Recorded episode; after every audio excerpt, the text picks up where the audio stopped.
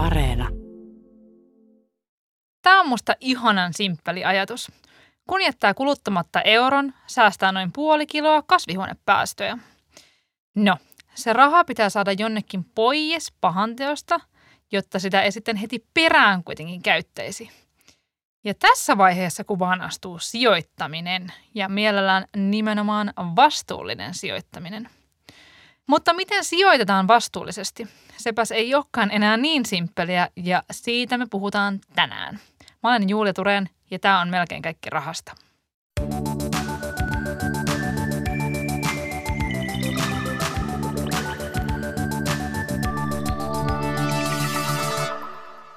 Kaisa Kurittu.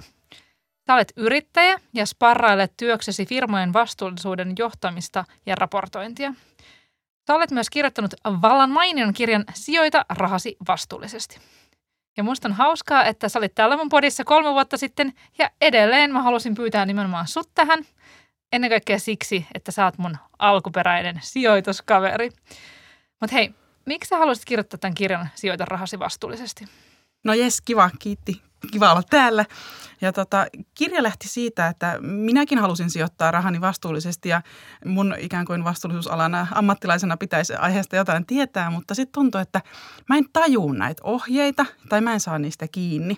Mutta sitten mä niinku oivalsin jossain vaiheessa, että ne ohjeet annetaan instituutioiden taholta ja ammattilaisten taholta ja siinä on jonkinlainen ihme leijeri siinä välissä, että tavan yksityisihminen, kun yrittää sijoittaa vastuullisesti, niin se ei vaan toimi samalla lailla kuin ammattilaisille ja instituutioille, eli pankeille, vakuutusyhtiöille ja muutenkin vähän isompien rahasummien kanssa sijoittaville. Niin se oli tämä turhautuminen, mikä oli sitten lähtökohta siihen, että, että mä haluan saada nämä asiat selville ja sitten samalla vaivallahan mä voin kirjoittaa siitä sitten kirjan, joka auttaisi kenties muitakin. Joo, ja toi on mun mielestä ehdottomasti paras sellainen yksityissijoittajalle suunnattu vastuullisen sijoittamisen opas, koska siinä ei mitenkään ihan kaikki ei perustu johonkin erilaisiin kirjainyhdistelmiin.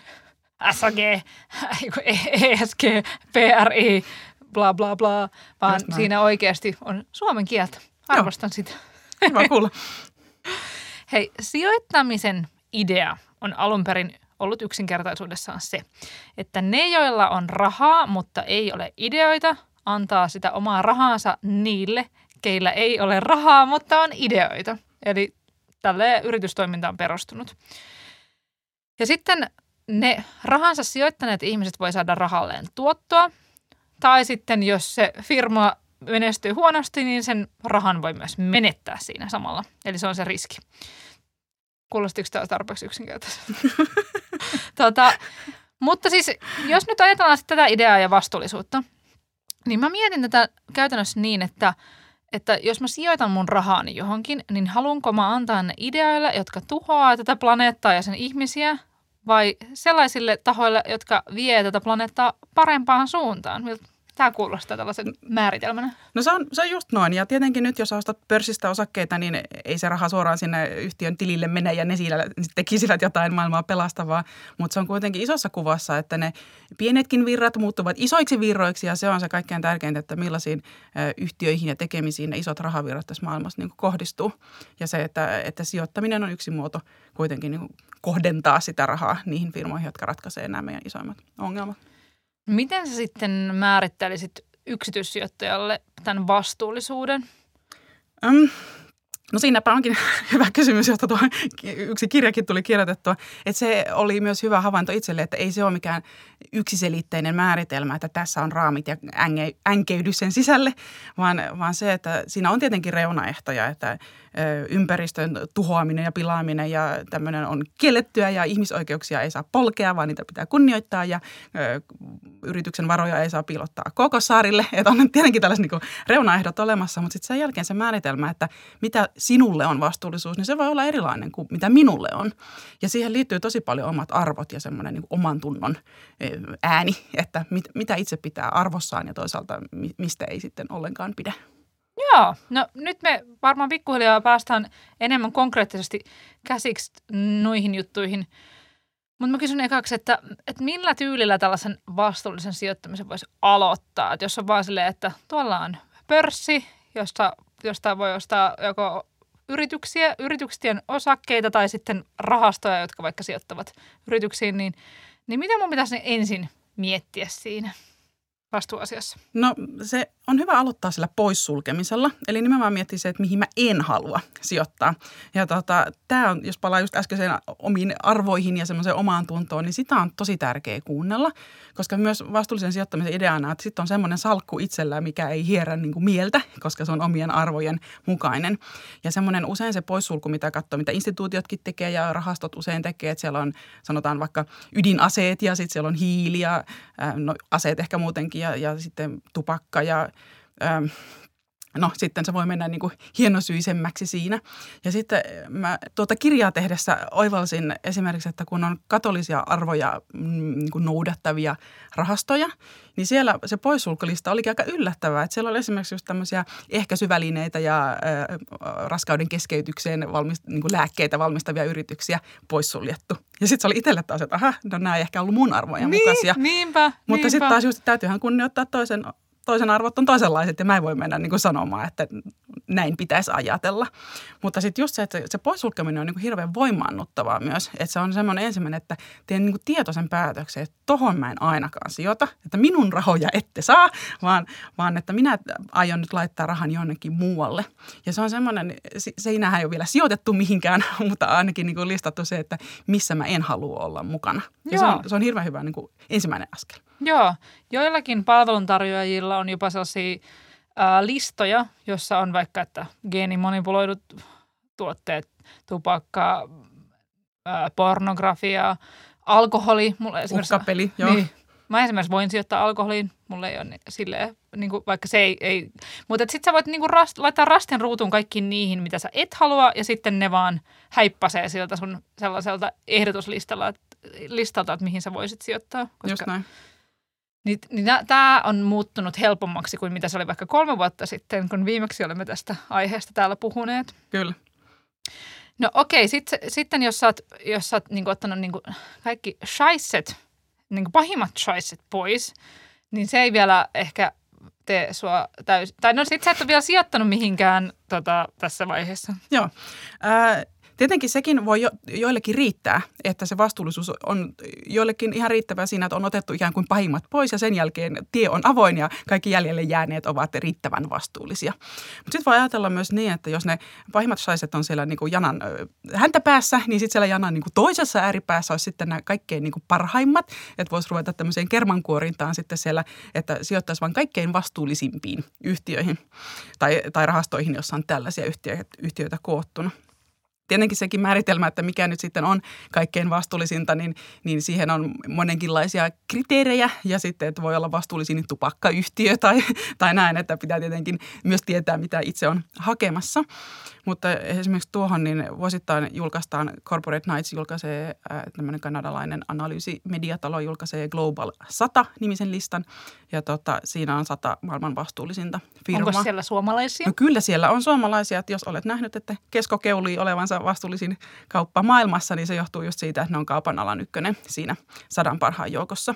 Ja tota, se on esimerkiksi mitä mä, mitä mä itse käyttänyt. Että on tosi kiinnostavaa nähdä, että jotkut ammattilaiset aika laajalla mittaristolla arvioi ja niin kuin numeerisesti reittaa sitä, että kuka on vastuullisin. Ja siellä on esimerkiksi sellaisia tunnuslukuja, että clean revenue, eli niin puhtaan vähäpäästöisen, vähäpäästöisten tuotteiden osuus liikevaihdosta. Joo, ja tässähän äh, on se, se että että voi olla jo, no ihminen voi päättää, että öljyyhtiö on semmoinen, että se ei sijoita siihen ollenkaan, että se on vaan sille, että hyvästi kaikki, mikä liittyy vaikka nesteeseen. Mutta sitten jos päättää, että et, et, ei, et, ei mun on välttämättä pakko sulkea jotain niin kuin tällaista tai energiafirmaa ulos mun salkusta, mutta mä haluan, että se on semmoinen, joka miettii, että miten siitä tulisi vastuullisempi, niin niin sitten se, sitten, että voi olla, olla sellaisia yrityksiä, joiden liiketoiminta perustuu ehkä johonkin vähän – menneeseen maailmaan, mutta jotka yrittävät koko ajan muuttua paremmaksi. Just näin, just näin. Et Fortum on siitä yksi esimerkki, että, että mitä mieltä siitä on, että onko se vielä kivihiileen tai ruskohiileen niin kuin jumiutunut yhtiö vai nimenomaan tulevaisuuden yhtiö, joka vedylle ja ties millä ratkaisee meidän ongelmamme. Ja sitten tämä Global 100-listahan on sieltähän me olemme molemmat sen Örstetin esimerkiksi ponganneet, Kyllä. että tanskalainen entinen maakaasu- ja öljyyhtiö vaihtoi nimensä ja suuntansa ja nykyään tosi suuri osa liikevoista tulee jo tota, vihreällä energialla. Joo, mä tykkään just, just näistä valtavista y- yhtiöistä, jotka tekee täy, tä, niin kuin tosi ison käännöksen niiden liiketoiminnassa, että todella muuttavat sitä. Ja se on jotenkin inspiroivaa myös siinä, että se on mahdollista. Että se ei ole vaan semmoinen, että näin pitäisi jonkun tehdä, vaan toiset näyttää niin kuin malli, että sille ei myös voi tehdä. Et sinne on tullut tarpeeksi hyvää johtoa ja niin sitten ne on ollut näin. silleen, että nyt laitetaan hanskat heilumaan ja, ja että et ei tää, näin ei voi jatkua enää. No joo, okei. Eli, äh, eli sitten voisi valita niitä parhaimpia yrityksiä tai sitten eikö se ole sellaisia rahastojakin, jos on niinku tällaisia Joo. ke, ke, niinku kermojen kermaa löydy sieltä? Joo, sen tunnistaa eh, koodisanalla SRI, joka on eh, vähän tylsä nimi Socially Responsible Investing, mutta se on nimenomaan semmoinen kriteeri, että siihen on valittu se niin kuin paras kerma sieltä tota, eh, esimerkiksi indeksirahastoissa, niin on nimenomaan tällaisia, että siellä on aika pieni perusindeksiin verrattuna voi olla vaikka yksi neljäsosa, vaan se niin kuin yhtiöiden lukumäärä siellä. Että se on tietenkin, niin kuin, onko se sitten isompi vai pienempi riski, sen voi sitten jokainen määritellä itse, mutta sieltä on niin kuin raakasti puotettu niin kuin 75 prosenttia firmoista pois. Niin kyllä se niin kuin, ainakin niin kuin itse, jos mä sijoitan indekseihin, niin yleensä se SRIin sieltä sitten Joo, otan. sama juttu. Joo. Sama juttu. Se on, se on semmoinen hyvä, hyvä semmoinen kolme, kolmen kirjaimen nyrkkisääntö. Kyllä. Ja sitten tietty näitä, niin kuin toi Global 100 nyt on yksi esimerkki, mutta esimerkiksi MSCI, eh, joka reittaa yrityksiä, niin julkaisee nykyään ilmaisiksi eh, tosi monista eh, firmoista niitä tämmöisiä vastuullisuusarvioinnin tuloksia. Niin, ja tietenkin isoimmista amerikkalaisista yhtiöistä, mutta myös suomalaisista yhtiöistä, niin sieltä tuloksia voi käydä katsomassa, että kun ihan laittaa MSCI, ESG Googleen, niin se löytää sen työkalun, niin sieltä voi käydä katsomassa, millaisen arvosanan eri firmat on saanut. Ja täytyy itse asiassa sanoa tuosta, tota, mä en ollut jotenkin tajunnut aikaisemmin, että esimerkiksi nämä isot amerikkalaiset tekkifirmat, että kun on aina samassa kupassa on Microsoft ja Amazon ja Apple ja Facebook, että Microsoft esimerkiksi saa järjestää reittauksissa tosi hyvät arvosanat, että se on ihan ylivoimainen Ai ykkönen jaa. vastuullisuusfirma ja näistä tekkifirmoista isoista Amerikassa, kun taas joku Facebook on aina se niin vihoviimeinen. Niin Facebookhan on joskus vaan otettu pois joltain Joo, listoilta. Joo, se on tippunut monesti ne on, ne on pois. kyllä sikaillut niin paljon, Niin että... Mutta siis ihan sieltä katselemalla se on kiinnostava harrastus ihmiselle, jolla ei ole sitten muuta tekemistä katsella sieltä, että millaisia arvosanoja eri firmat Mutta tässä on just se, että joku, oik, joku oikea ihminen, joku ammattilainen on, Just näin. on tehnyt sitä, perannut niitä, jaksanut lukea niitä valtavan pitkiä vastuullisuusraportteja ja, katsonut, että löytyykö sieltä ne oikeat asiat ja onko jotain parannusta oikeasti tapahtunut. Ja se on sellaista, mitä ehkä tavan pulliainen ei vaan välttämättä ainakaan vähänkään tuntemattomille, ma- tuntemattomammille yrityksille vaan jaksa ehkä Joo, eikä sitä pysty tekemään. Ei meillä ole niin kuin, käytössä sellaisia tietoja, mitä siihen analyysiin tarvittaisiin, että, että en mä niin itse lähtenyt silleen tuommoisia analyysejä niin kuin syvällisesti tekemäänkään, että mä luotan noihin ammattilaisiin kyllä siinä. Nimenomaan. Okei, no näissä kermankuorinnassa on se, että, että sieltä pystyisi valitsemaan niin kuin käytännössä miltä toimialalta tahansa. Et ihan, ihan mitä tahansa, kunhan se on vaan sen toimialansa paras. Mutta sitten on, sit sä puhut vielä tällaisesta kolmannesta, eli ekaksi oli tämä poissulku, sitten on tämä kermankuorinta, niin sitten puhut vielä teemasijoittamisesta. Joo, se on kauhean kiinnostavaa. No tietenkin ilmasto nyt on yksi iso teema, mistä kaikki nykyään puhuu, mutta siis on myös paljon muita. YK julkaisi 17 kestävän kehityksen tavoitetta. Siinäpä no, on 17 teemaa vastuulliselle sijoittajalle, että siellä voi olla terveyteen tai tasa-arvoon tai on se sitten köyhyyden poistoon tai muuhun tai sitten vaikka kestävää infraa ja kestävää ruoantuotantoa. Tämmöisiä isoja teemoja ja mä oon jotenkin itse innostunut tosi paljon niistä, että mä oon sijoittanut vaikka yhteen eh, rahastoon, joka on kestävä ruoantuotannon tulevaisuus. Ja siellä on paljon kaikkea firmoja, niin kuin, ei pelkästään niin kuin maatalousfirmoja, vaan myös niitä koneita ja sitä tekniikkaa ja vaikka jotain, no kemikaaleista nyt mitä mieltä on, mutta kuitenkin, tai jotain levää firmoja, että siellä on niin kuin tosi laidasta laitaan sitä tulevaisuuden maatalouden ja ruoantuotannon niin kuin tekijöitä. Joo, toi on tosi kiehtovaa, että kun ekaksi sanotaan teema, niin mulla tulee mieleen vaan aina ja ikuisesti, että tässä teemarahastossa on erilaisia tuulimyllyjä. Just näin. että, että se on niin semmoinen kliseinen esimerkki, Joo. mikä aina sanotaan, että vihreä energia, eli sitten nuo tuulimyllyt. Just näin. Mutta se, että, että ne teemat voi olla hyvin erilaisia ja sen teeman sisällä voi olla tosi eri toimialojen firmoja. Joo. Ja sitten tietenkin noista ilmastorahastoista vielä hyvä huomata se, että on ilmastorahastoja ja on ilmastorahastoja. että niissä on aika isokin se logiikkaero ja se on tärkeä, jos rahastoon sijoittaa, niin huomata lukea se vähän kuivalta kuulostava sijoituspolitiikka sieltä, mutta nimenomaan ymmärtää se, että onko tämä sellainen ilmastorahasto, jossa nämä firmat on niin omalla liiketoiminnallaan ja niillä tuotteilla ja palveluilla, joita ne kehittää, niin ratkaisemassa ja torjumassa ilmastonmuutosta, vai onko se tämmöinen niin vähähiilinen rahasto, jossa nämä firmat itsessään ei välttämättä ole kauhean kovapäästöisiä, ne on, niillä on selkeät ilmastotavoitteet, että siellä niin kuin vähähiilisissä rahastoissa voi olla niin kuin Louis Vuittonin laukkua ja niin kuin, vaikka minkälaista, että, että ei ne ole välttämättä niin kuin ratkaisemassa ilmastonmuutosta, mutta ne on niin kuin sitoutuneet vähentämään omia päästöjään. Että se pitää niin kuin ymmärtää, että mitä haluaa. Toki voi haluta molempiakin, mutta mm-hmm. nimenomaan, että ymmärtää myös, että mihin on niin kuin sijoittamassa. Joo. Ja te- teemoihin vielä, jos jatkan Pasasta, niin, niin esimerkiksi Pinnova, kun listautui pörssiinkin, niin siinähän on tietynlainen teema, sijoitus siinä, että he ovat niin kuin kestävää tekstiili- tai tekstiilialan ongelmaa niin kuin ratkaisemassa omalla liiketoiminnalla. Että se on sekä vastuullinen minusta ja sitten myös niin kuin tietynlainen teemasijoitus. Totta. Ja tota, näistä rahastoista, niin – niin sitten jos on semmoinen rahasto, joka sijoittaa niin kuin eri toimialojen yrityksiin, niin sitten siinä on ehkä vähän vähemmän riskiä kuin siinä, että sijoitetaan vain vaikkapa yhden toimialan yrityksiin, koska Totta. sitten tällainen toimiala sijoittaminen, että jos sä sijoitat vaikka jossa vaan tuulimyllyjä ja sitten yhtäkkiä vety keksitäänkin isosti, niin sitten kaikki tuulimyllylafkat niin kuin toinen toisensa perään, niin vähän saattaa niin kuin niille käydä huonosti. Niin se sitten tämmöinen hajauttamisen – että se on isompaa hajauttamista, jos sijoittaa sellaisia, jossa on niin monia eri toimialoja mm. kuin vain yhtä toimialaa. Tai sitten sijoittaa useampaa eri teemarahastoa, jossa on erilaisia teemoja. Niin, mm. Niinpä, niin. Näinkin voi todellakin tehdä. Tota, millaisia summia näihin muuten voi sitten sijoittaa näihin vaikkapa teemarahastoihin?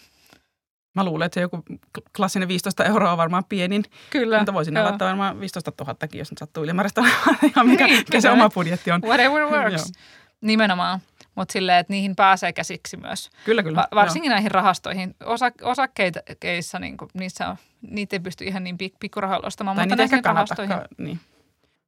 No varsinkin pankeilla, että jokainen jos katsoo omasta pankistaan, niin siellä on varsinkin näitä teemarahastoja, että näitä kyllä on niin kuin joka pankilla nykyään tarjolla ja varsinkin se ilmastorahasto tuntuu löytyvän kyllä jokaiselta. Että se aloittaminen kyllä ja niiden löytäminen aika helppoa. No jos mä löydän jonkun kiinnostavan olosen ilmasto, teemarahasto, joka on vaikka ilmasto, niin, niin mitä, mitä mun kannattaa sitten tehdä? No mä lukisin sen sijoituspolitiikan tai minkä tahansa rahaston kanssa. Nimenomaan niin, se on ihan vain niin muutama lause? No ei siihen koko iltaan sen lukemiseen tosiaan mene. ja tota, se kertoo, että minkälaisiin yrityksiin, tai onko se nyt sijoittamassa sitten yrityksiin vai johonkin muualle. Mutta siinä kannattaa myös katsoa ne kymmenen suurinta omistusta. Ne kertoo aika paljon siitä kuitenkin, että minkälaisia firmoja siellä on. Ja sitten mä myös harrastan itse tällaista, eh, onko se stalkkausta vai millä nimellä sitä kutsutaan, että käyn katsomassa, että vaikka joku ilmastorahasta, että millaisia firmoja siellä on. Sitten mä googlettelen, että mikä firma tämä on. Ja sitten mä saatan sijoittaa suoraan myös firmojen osakkeisiin. Et että ne on kauhean hyvä area, että, että joku ammattilainen on koonnut siihen ne, ne tietyn teeman yhtiöitä yhteen ja sitten mä sieltä katselen, että mitä mieltä mä näistä oon. Että sen kymmenen suurinta nyt jaksaa niin kuin yleensä googlettaa, että aika helposti kyllä löytyy, että millä toimialalla ne firmat on. No kerran vielä jotain muita muit teemoja kuin ilmasto. Mun mielestä yksi, mikä oli mun suosikki, niin oli, minkä termin sä keksit itse oli tämä mimmisijoittaminen. ah, mimmisijoittaminen on ihanaa. Se sijoittaa yhtiöihin, jotka huomioivat naiset ja, ja tota, ylipäätään niin kuin, eh, voisi olla ihan naisille suunnattuja pelkästään johonkin naisten vaivoihin, vaikka lääkettä kehittäviä tai, tai muuten. Ja ja sitten ne huomioi, tai ei huomioi, vaan sinne nimenomaan otetaan naisia johtotehtäviin, että on monimuotoinen hallitus ja, ja myös niin kuin huomioidaan sitä, että jos käyttäjissä on naisia, että millaisia tarpeita heillä on. Ja, ja niin kuin toisaalta ihan sekä, jos sijoittajissa on naisia, että heilläkin voi olla erilaisia tarpeita. Että, että tämmöiset, minä uskon tällaisten firmojen nousuun, jotka huomioivat myös muut sukupuolet kuin miehet. Kyllä, kyllä, nimenomaan. Hei, kuunnellaan tähän väliin pari esimerkkiä siitä, että mihin ihmiset ovat sijoittaneet? Mä oon sijoittanut luonnonsuojelutyöhön, koska koen, että rahojen laittaminen luonnonsuojeluun on kaikkein vastuullisinta, mitä niillä voi tehdä. Vastuullinen sijoittaminen oli yksi tärkeimmistä kriteereistä siinä kohtaa, kun mietin, mitkä osakkeet myyn pois rahoittaakseni asunnon ostoa. Sitten luovuin lahjaksi saamisteni ruotsalaisen tupakkayhtiön osakkeista.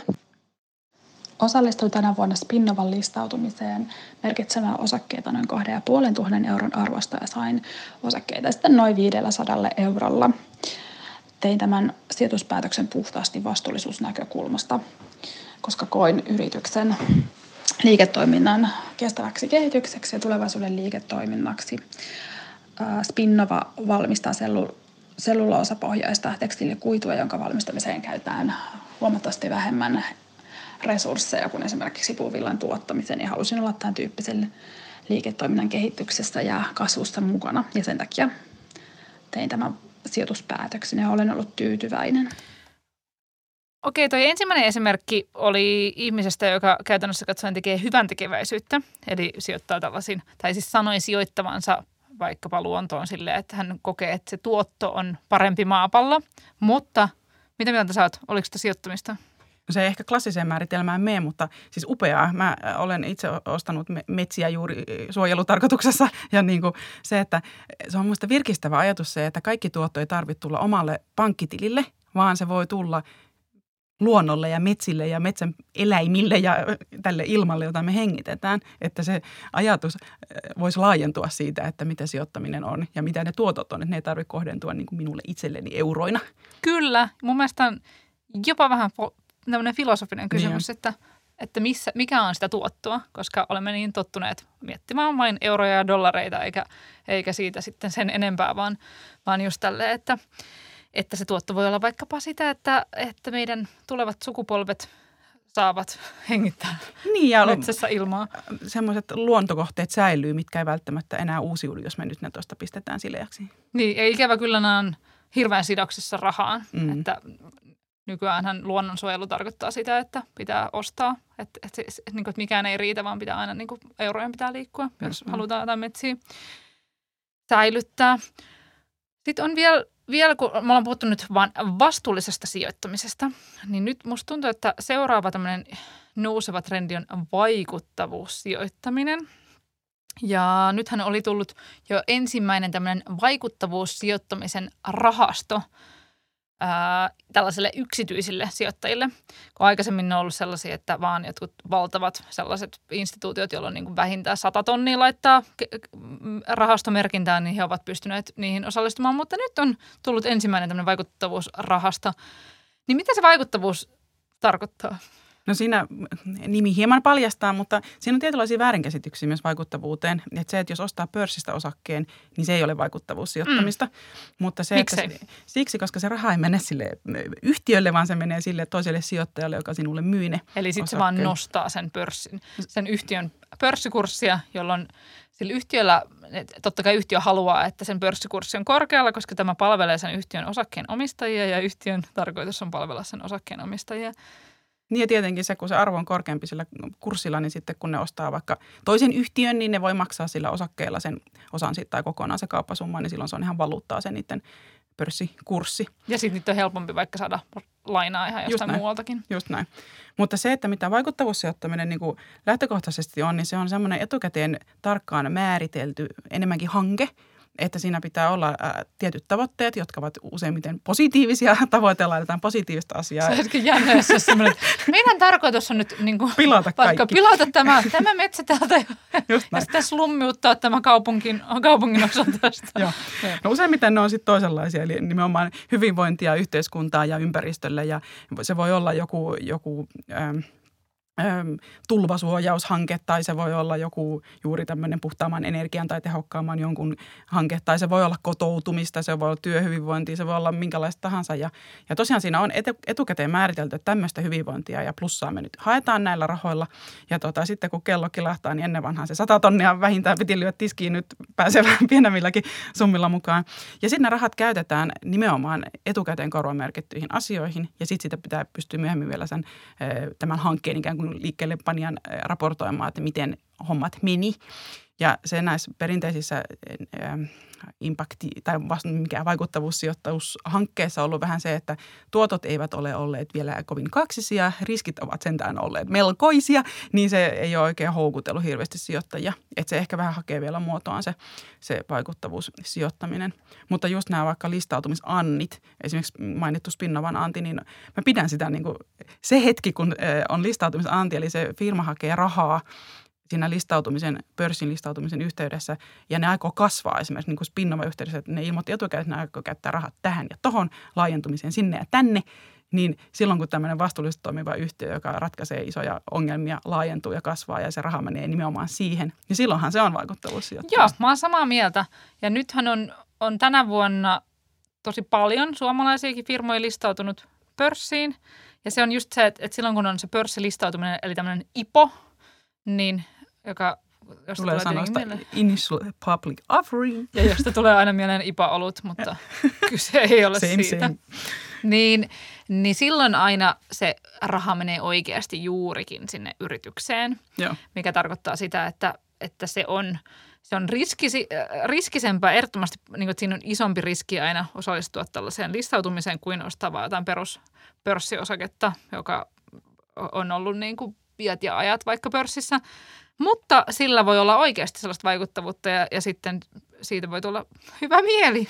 Se, nimenomaan siitä voi tulla, koska sitä saa itsellekin myös semmoista, että minäpä olen nyt tässä mukana tekemässä hyviä nimenomaan, asioita. Nimenomaan. Ja, ja, joo.